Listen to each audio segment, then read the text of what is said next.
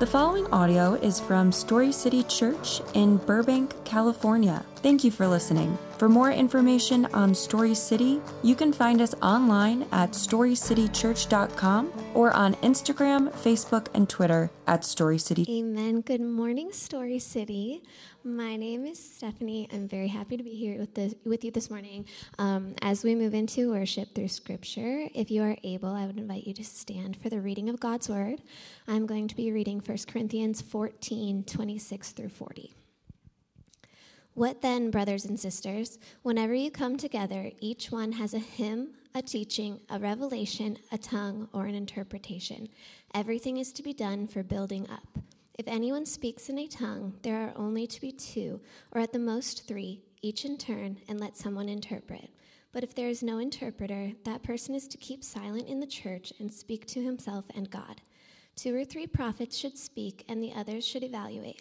But if something has been revealed to another person sitting there, the first prophet should be silent. For you can all prophesy one by one, so that everyone may learn and everyone may be encouraged. And the prophets' spirits are subject to the prophets, since God is not a God of disorder, but of peace. As in all the churches of the saints, the women should be silent in the churches, for they are not permitted to speak, but are to submit themselves, as the law also says.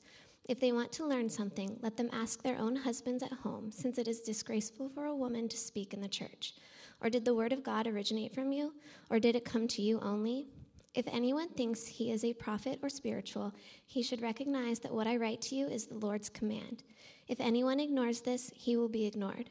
So then, my brothers and sisters, be eager to prophesy, and do not forbid speaking in tongues, but everything is to be done decently and in order. This is the word of the Lord. Good morning, Story City Church. Glad to be with you guys today. If you guys don't know who I am, my name is Jonathan. Um, I'm one of your directors for the collective. I'm the director of engagement. Um, I'm also a uh, elder candidate at the Granada Hills location, and so I'm glad I get to be with you guys today. Um, normally, we, I worship down with my family at Granada Hills, and I, I come here often to uh, periodically to check in on things. But they asked me to preach, and so I get to be with you guys. I'm super excited about that. Um, so the question today for Minute to Mingle was, what sound irritates you the most? And I'm sure there's a lot of different sounds that irritate you, but there's probably that one sound that when you hear it, it just kind of makes your blood pressure go up a little bit. And um, I have a 2002 Honda Odyssey and uh, it doesn't have a Bluetooth capability. And in my old car, I could get my phone and just hook it up via Bluetooth, right, and then just listen to all my jams and just you know rock out in my car. But for some reason, I don't know, 2002, maybe they didn't have the technology, and so I had to go and on Amazon, and I had to buy like this little AM FM transmitter. You guys know what I'm talking about? Like before Bluetooth, that's what we had to do, right? And so I had to plug it into the little. Uh, uh, thing, the, the, where the, the, what is it called? The cigarette lighter thing, you know I'm talking about? That's all I can think of. Um, plug it in there, and then you have to set it to a certain uh, station, and then you can hook your phone up to that, and then it hooks up to your radio, and then it plays music, and then it's kind of like distorted. But when you're not playing music, that AM FM transmitter gives off like gives off like the worst white noise right? You know what I'm talking about? It almost you almost feel like when you're sitting there, it's like the government is trying to like brainwash you or like take over you. That's the kind of white noise it is. That is my that is to me is the most irritating sound ever. Right? It's it's terrible. Um, I always, it's so funny. My wife leaves the radio on. I'm like, how do you do this? Right? She's like, I don't want to change it. I'm like, well, I just, I just turn it off every time. I get in the car, I turn the car, I turn the radio off because I don't, I don't want to hear it.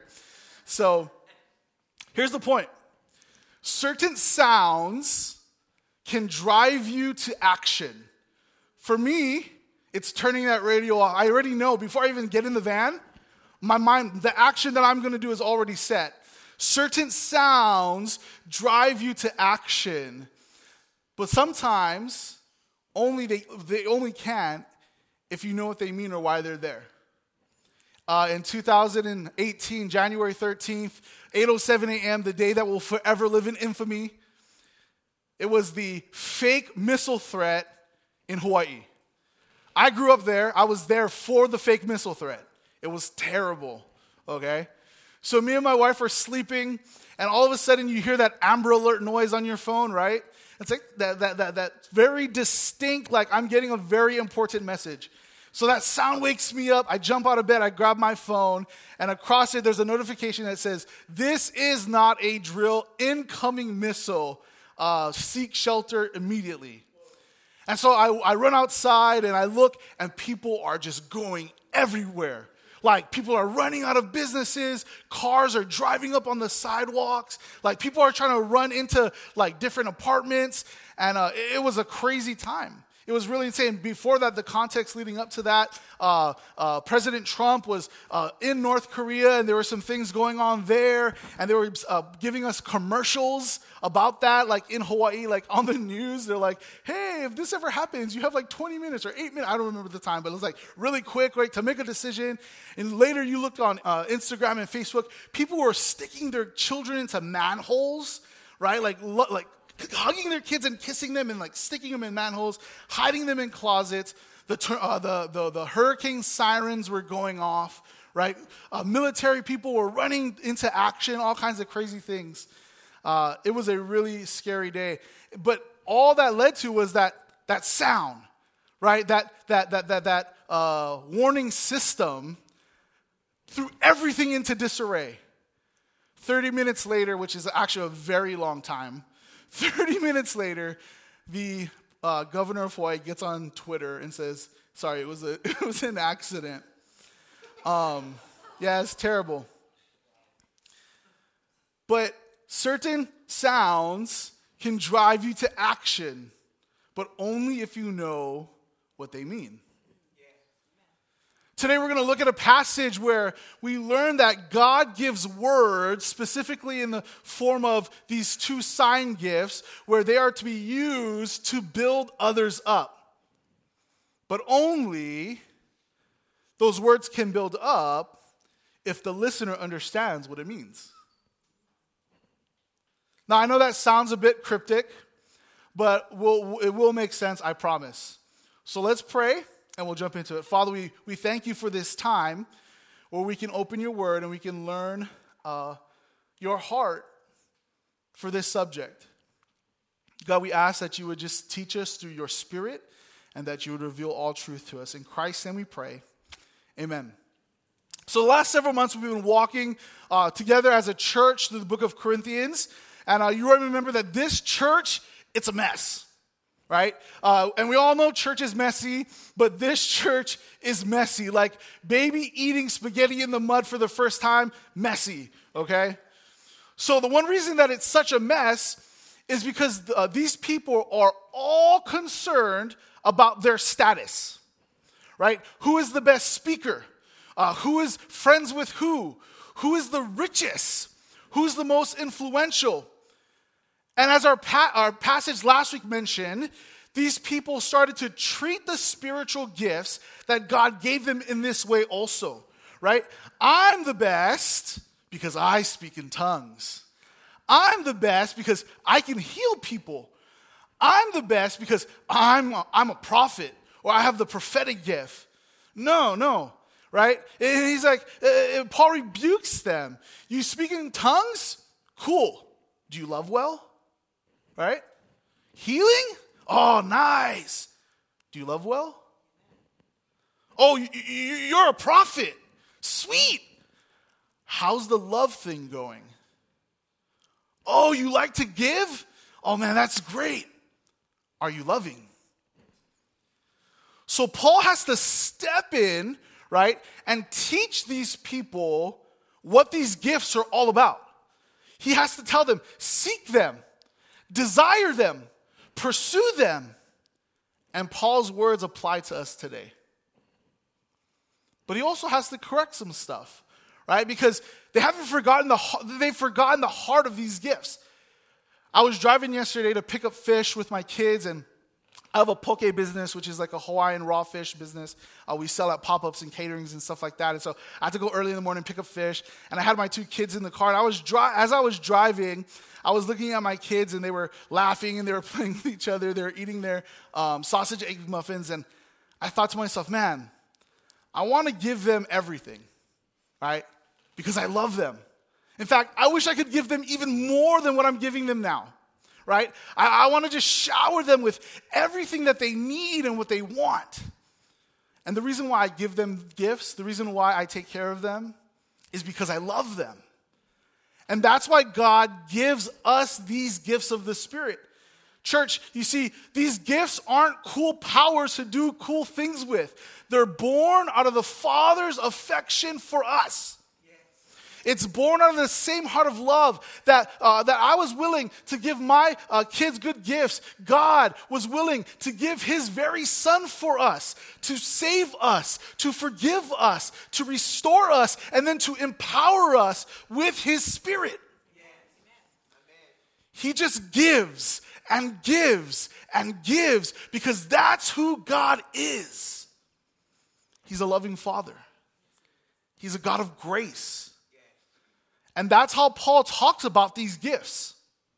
The Greek word uh, that's used here, the literal translation, or the, the, the Greek word is charismata. And the literal translation is graces. You see, he gives us these gifts because he loves us and wants what's best for us. And he loves you and he wants what's best for you. So, God gives us gifts for these very reasons. And God wants us to do something with those gifts. Let's see what that is. If you look at verse 26 of 1 Corinthians chapter 14, it says, What then, brothers and sisters, whenever you come together, each one has a hymn, a teaching, a revelation, a tongue, or an interpretation. Everything is to be done for building up. You see, God gives his children all kinds of gifts wisdom, faith, healing, service, discernment. But this chapter is looking at uh, one specific kind of gift, the gift of words. And we see that through primarily through tongues and prophecy. So here's the main idea, the big idea. If you're taking notes, uh, you can talk about this in your missional group. Write this down. God gives us words to build others up. God gives us words to build others up. You see, in this passage, Paul is talking to us about two different spiritual gifts related to words. The first is what is called the gift of tongues. Okay, the gift of tongues. Now, your experience, you might have had a good experience, you might have had a bad experience. But we're going to look at what the passage says uh, in verse number two. For the person who speaks in a tongue is not speaking to people, but to God. Since no one understands him, he speaks mysteries in the Spirit. Now, you might have experienced a church where spe- people spoke in tongues uh, loudly. It sounds like a lot of noise, right? A lot of things going on. You might have seen a reel or a TikTok, right? Making fun of people who speak in tongues. But the reality is that tongues get a bad rap. They get a bad rap. One, because let's be honest, it can sometimes sound weird, right? Two, because it's often done improperly. You see, what are these loud noises? What, what is going on? Paul tells us here that tongues is another language uh, that isn't speaking to people, but to God. I like how Pastor Sam Storms defines it. He says this The gift of tongues is simply the spirit energized ability to pray, worship, give thanks, or speak in a language other than your own or one you have learned about in school. So, what's it for? What is this ability to speak words that are given by the Spirit that you don't but don't understand? Like all the other gifts, right? It's for the purpose of building up. God gives you these words to build up. We see this theme throughout the book of First Corinthians right? He, he talks about the meat offered unto idols, and he tells us to partake or abstain. Why? To build up the, the weaker brother or sister in Christ. We see all we see this, this whole theme rolling through the book of First Corinthians, and it's no different when it comes to these gifts and when it comes to the words that God gives us. See, but in this case, when we're speaking in tongues, we're not building up others, but we're building up ourselves. In Romans 8, Paul talks about the Spirit praying, right? In groans that are too deep for words. It's almost, it's almost as if what we are trying to express to God is too profound that our cognitive abilities can't make sense of it. And then the Spirit steps in and prays on our behalf, right? Have you ever taken a picture? Maybe you're like, oh man, this food looks so good, or oh man, this, this scene looks so good, right? And you take a picture on your phone and then you go back home and you look at it and you're like, oh man, that's that's not really what it was like. It doesn't, it doesn't look the same, right? Like, man, that, that didn't catch it, that didn't hold it well. You see, because the technology can't capture the depth of the beauty, right? It can't. And praying in tongues is sort of like that. Your technology, your physical cognitive apparatus can't capture the depth of what you're trying to say. But guess what? The Holy Spirit of God can. Sam Storm reminds us that tongues is about prayer and worship. So it's a gift that helps you connect with God. It has an effect on you, it builds you up. But that's not the only kind of gift of words that God gives. Back in verse 1, Paul introduces another gift, prophecy. Uh, he says in verse 1 pursue love and desire spiritual gifts, and especially that you may prophesy. So there's this thing called prophecy.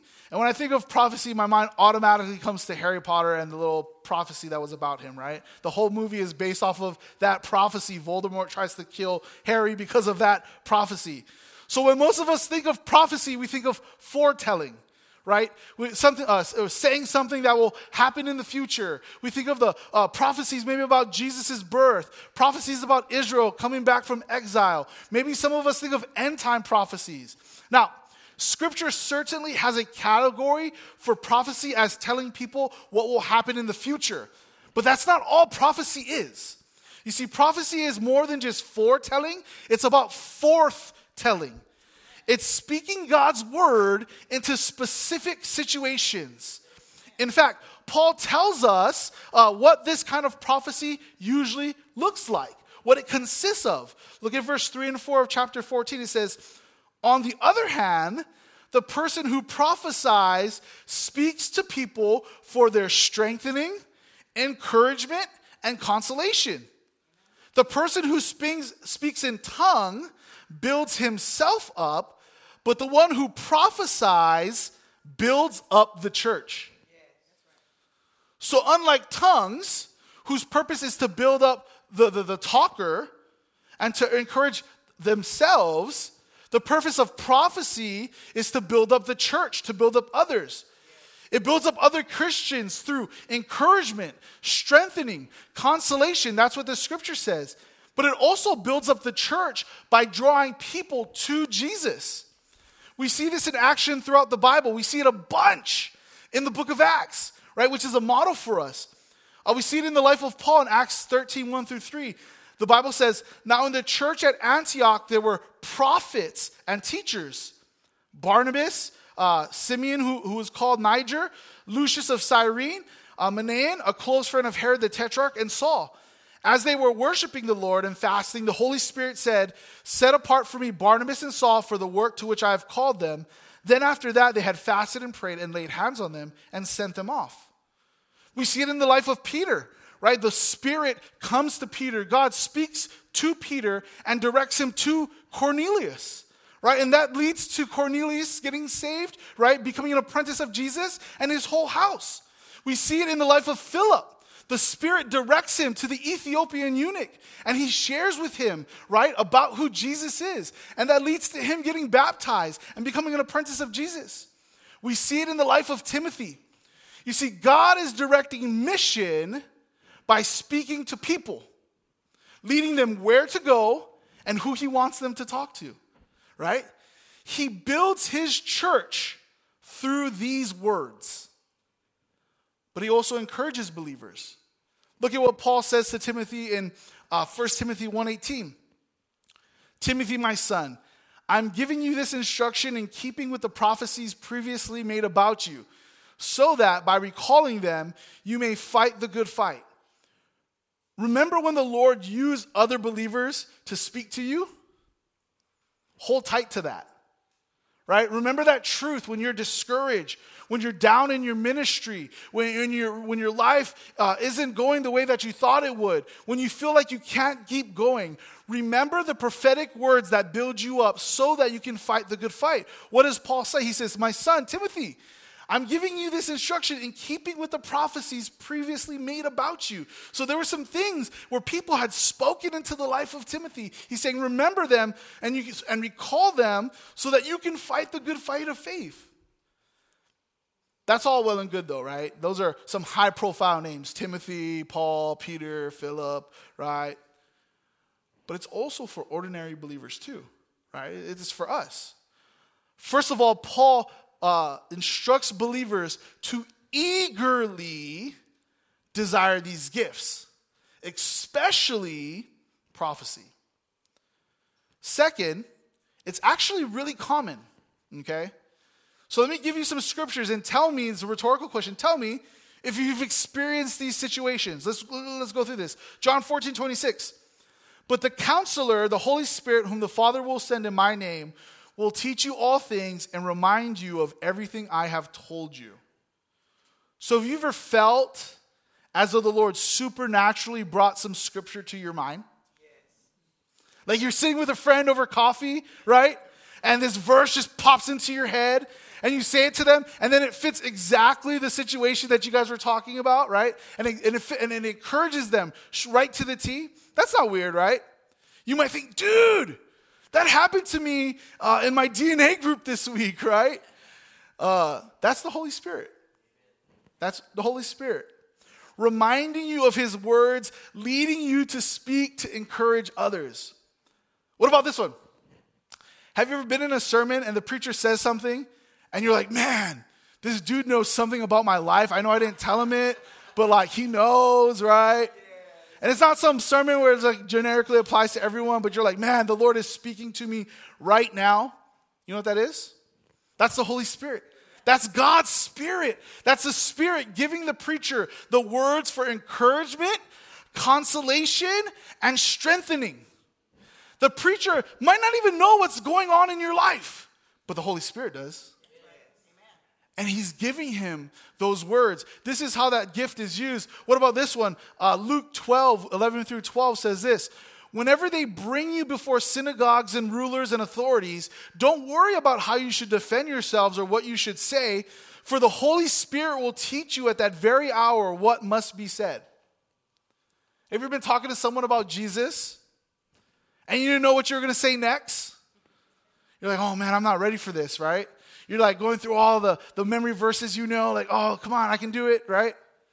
But then all of a sudden, you're like, boom, God just speaks through you. And you have the right, you feel like you have the right words to say. Maybe you thought, man, I, wow, I didn't know I had it in me all the time. Well, that's because you don't, right? that is the Holy Spirit. And He will teach you what must be said, specifically at that very hour. In that very moment, in that very interaction, the Holy Spirit is working. And that's how the Spirit works. It doesn't always have to be some big show, right? He gently reminds us. He gives us impressions to act upon. He gives us a sense of what be, uh, should be said. Sometimes He clearly gives us words to say. If you've been apprenticing Jesus for any time, you know uh, that's true. And what you probably never did was put the pieces of the puzzle together, right? Well, I'm speaking prophetically here. I'm speaking in the Spirit.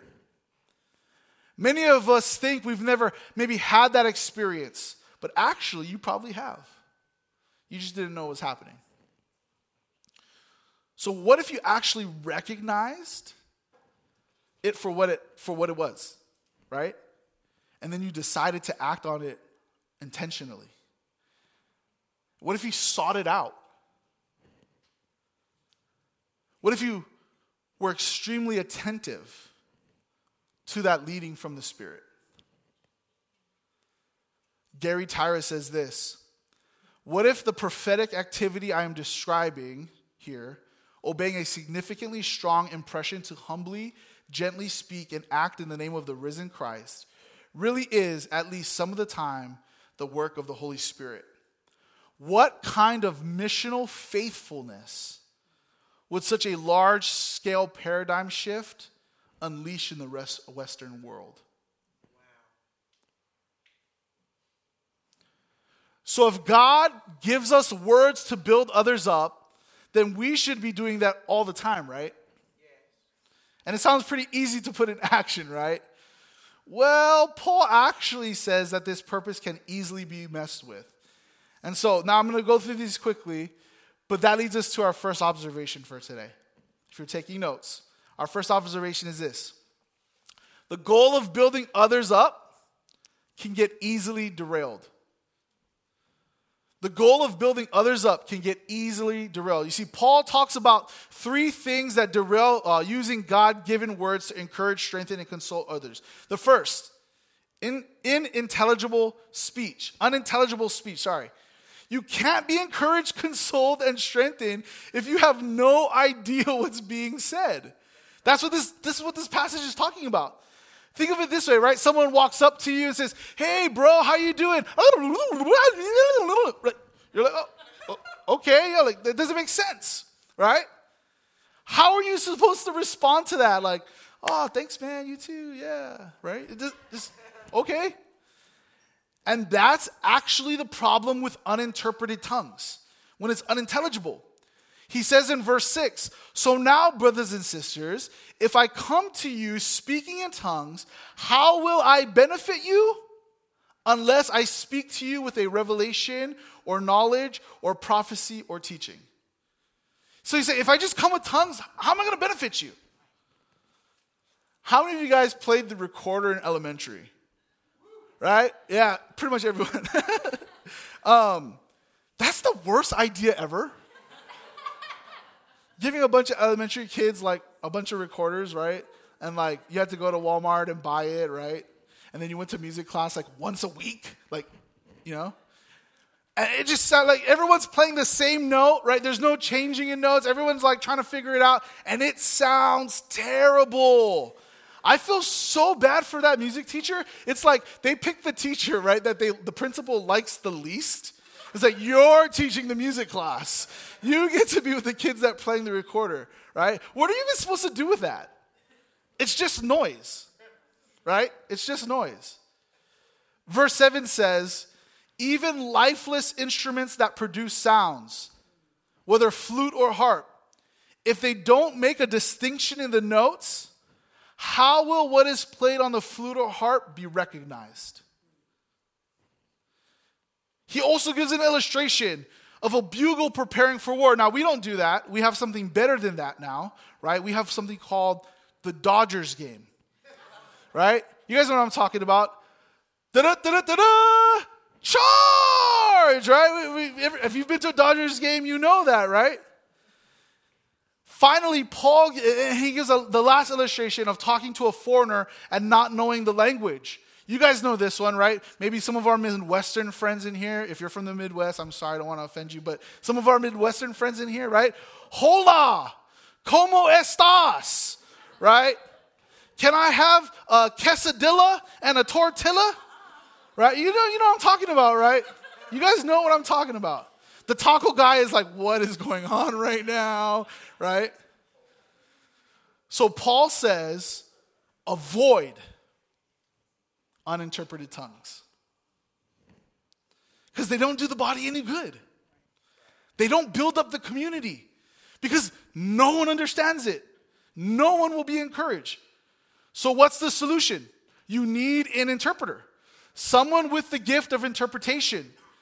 There's a second way that uh, second way that the building up can get uh, derailed as well is people speaking out of turn. This is he's just making it plain. Verse 27.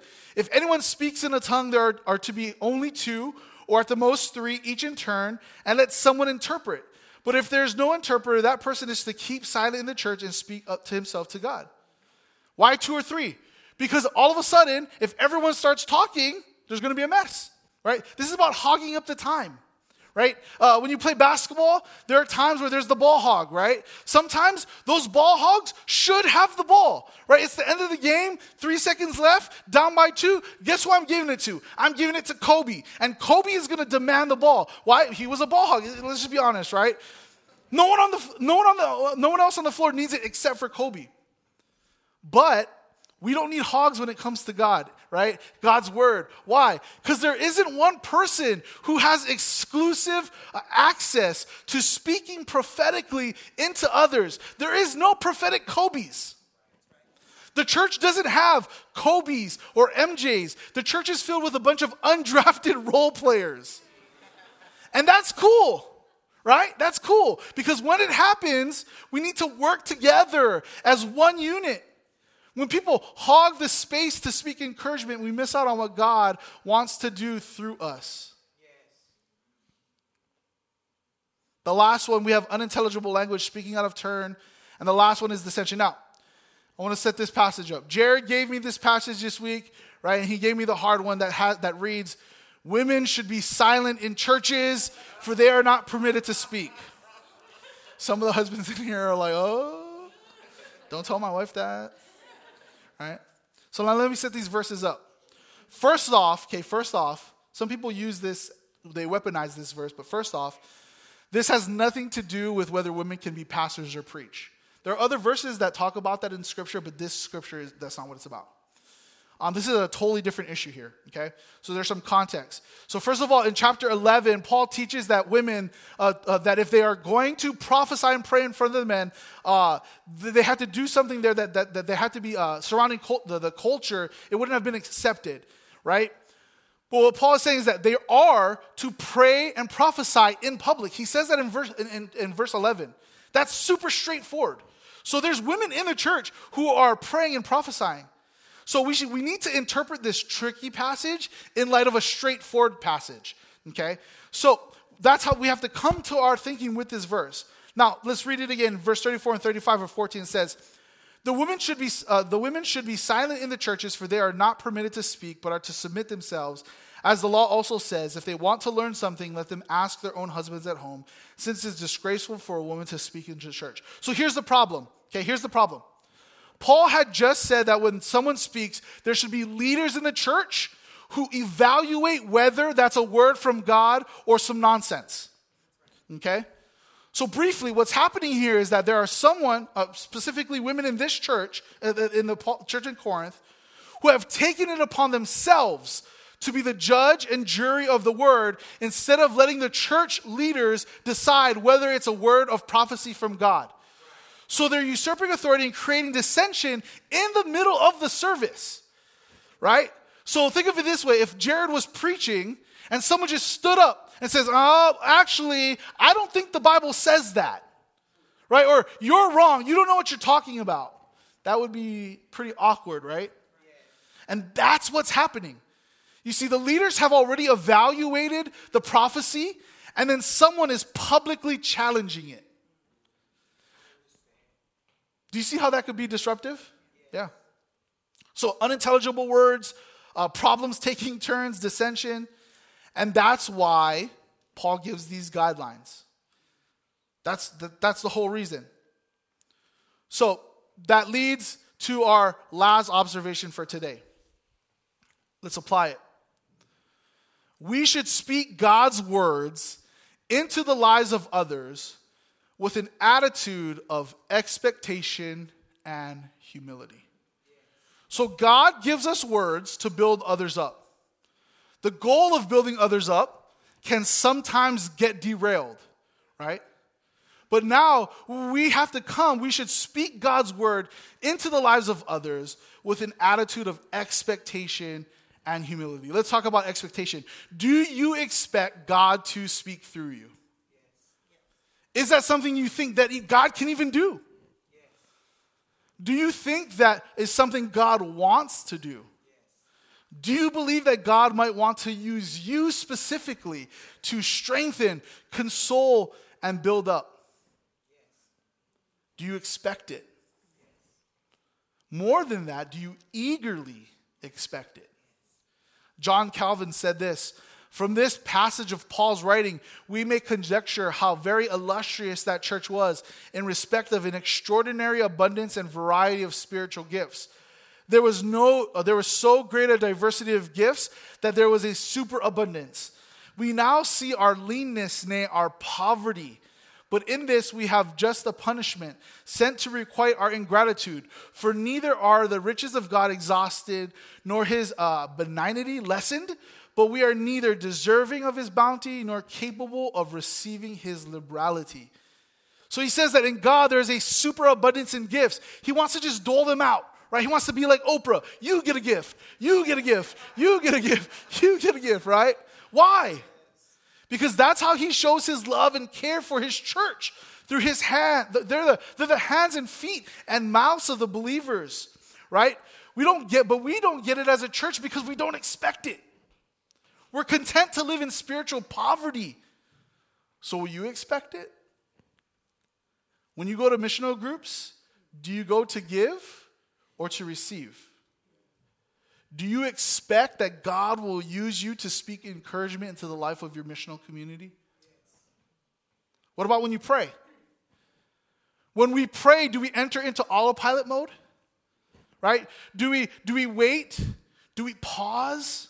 Do we expect God to guide us? Does, do we uh, do we do, do, do we wait for Him to give us the words to pray? Sometimes He does. Sometimes He doesn't. But are we waiting? It only happens as we pause and slow down and linger. It's interesting. Um, when I first started coming to Story City, I joined Forge. It's the men's group. And uh, it was weird. It was only on uh, Zoom, I think, or it was on something. It was on digital. And there was a guy that was going there. He doesn't even come to this church. I don't even know what happened to him. He would just jump in. It was an older Japanese man. I think his name was Mark. His name was Mark and um, he was a friend of someone who was coming. And uh, I remember I went like twice on onto the the chat, and uh, it was my wife was pregnant. I was working at Chick Fil A. I just got uh, released because of COVID. I just got released from the church that I was serving in, so we were only getting our Chick Fil A money, and it was like part time, and we were really struggling. My wife was pregnant; she was about to give birth anytime, and my car, I had a. It's actually the car that Izzy Wright drives. It's a little Hyundai, right? And we had two kids, and we were getting our third, and there was no way the the, the, the car was going to fit our family, and um, and uh, it just my wife was praying, and um, she was asking God, God, we need a van. And this guy, his parents, died like at that point, like three or four years before, and his sister had that their parents' van sitting in San Francisco and uh, it was a 2002 Honda Odyssey, that one that has the ghetto, you know, the AM FM transmitter thing, yeah. And um, he heard that. He called me. He got my number from Peter, and he called me. He's like, "Hey, I have a I have a Honda Odyssey." My wife was praying for a long time, and he said, "God specifically told me. He, I don't even know this guy, that I need to give you this van." He said, "I'm gonna go. I'm gonna drive up. I'm gonna. I'm actually. I'm gonna fly to San Francisco." My sister's going to pick me up. I'm going to get in the van and I'm going to drive it all the way back. And all you have to do, if there's any maintenance or anything on there, all you have to do is pay for that and you can have the van. The van had like, I think it was at that time, it had like 52,000 miles on it. Wow. And like, just insane, right? He blessed my family. But he was expecting God to speak to him, and he did. That's what he told me. He's like, I was asking God what I was going to do with this because it was just sitting here. And when you expressed to the group, God told me, hey, give this to them. And it, and it, and it changed my life. That's, that's uh, God has worked through other ways. Um, I, work, I run a poke business, I do catering. And I quit my job in December to come on to Story City here. And one of the, th- you know, we're all trying to make it happen and work and make finances meet and random church planner, all this different stuff. So I got a side hustle and we were short on rent. And I did a catering and someone said, Here, God told me to tip you. I was like, Oh, cool, yeah, cool. 40 bucks, 50 bucks. Handed me an envelope, $1,600. I needed that exact amount to pay rent that week. And they said, No, man, this is what God told us to do. We were, we were trying to figure out how, how to listen to God's voice. There was a willingness to pause and wait. there was an expectation that God wants to do something. But it's not just an expectation, it's in humility. You see, J.D. Greear, our pastor in North Carolina, says this We are called to be led by the Spirit and taught by the Word of God. Scripture and Scripture alone is our standard. We are called to judge all words by the standard of Scripture. If someone says something and then it doesn't line up with the Bible, well, guess what, guys? That ain't from God. Jesus says, My sheep know my voice and hear me. The only way you will grow in your understanding of what's from God and what isn't is if you grow in your knowledge of God's word. We're to stay humble and remember that we're not infallible. When scripture doesn't, con- uh, while scripture doesn't contain errors, we do. We should never treat an impression or a word or an image from God as an infallible message because you're not the Bible. I'm not the Bible, right? Some people would be like, I, I, went to, I went to Bible college, kind of a weird thing. But some people would be like, oh man, God told me I need to marry you. Uh, I don't know if that's true, bro. right? Or, or the famous one, God told me to break up with you, right? Or there's some people here be saying, God told me that the Bears are going to win the Super Bowl. Nah, man, that's false prophecy, brother. Right? So here's what all this comes to, right? God has called us to be a community, a community on mission to love the neighborhoods we call home.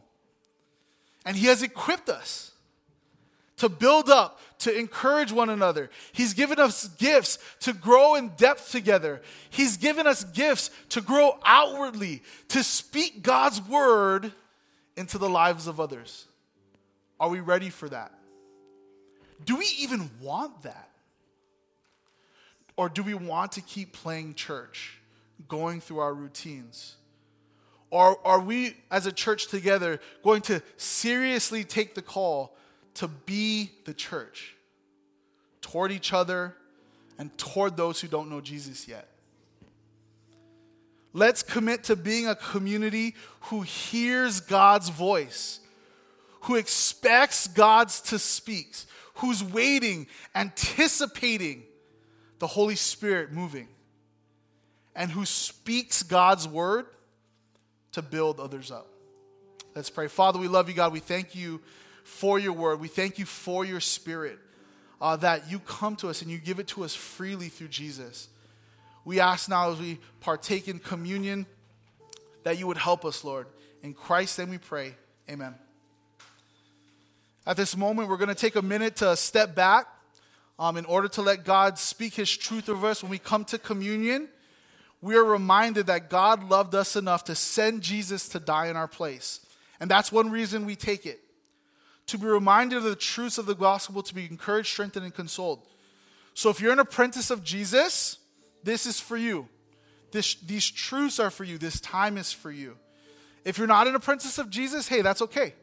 If you're wrestling with questions, uh, we're here for you. We want to we want to answer those things for you. If you want to talk with someone, there's uh, uh, volunteers here that have pink lanyards on. We'd love to answer questions and talk to you more about what it means to apprentice Jesus. So Paul wrote this in 1 Corinthians chapter 11 verse 23 to 26 he said, "For I received from the Lord what I also passed on to you. On the night when he was betrayed, the Lord Jesus took bread, and when he had given thanks, he broke it and said, "This is my body which is for you. Do this in remembrance of me." In the same way, he also took the cup after supper and said, This cup is the new covenant in my blood. Do this as often as you drink it in remembrance of me. For as often as you eat this bread and drink the cup, you proclaim the uh, Lord's death until he comes. So, as the response song plays, you can come to the fore. We have a gluten free option on the right hand side here. You can grab your elements, go back to your seat, and reflect on what Jesus has done, and that you're taking this time seriously in light of that partake with your family, your friends, your missional group by yourself. But we're going to uh, be taking it our seats, and the worship music will pray. Let's pray. Father, we love you, God. We thank you for this time to remember who you are and what you've done for us. We thank you for your body. We thank you for your blood. We thank you that we can come together and take this as a church. And God, we just ask that you would speak to us, that we would be expecting you to work in, in us and through us. In Christ's name we pray. Amen.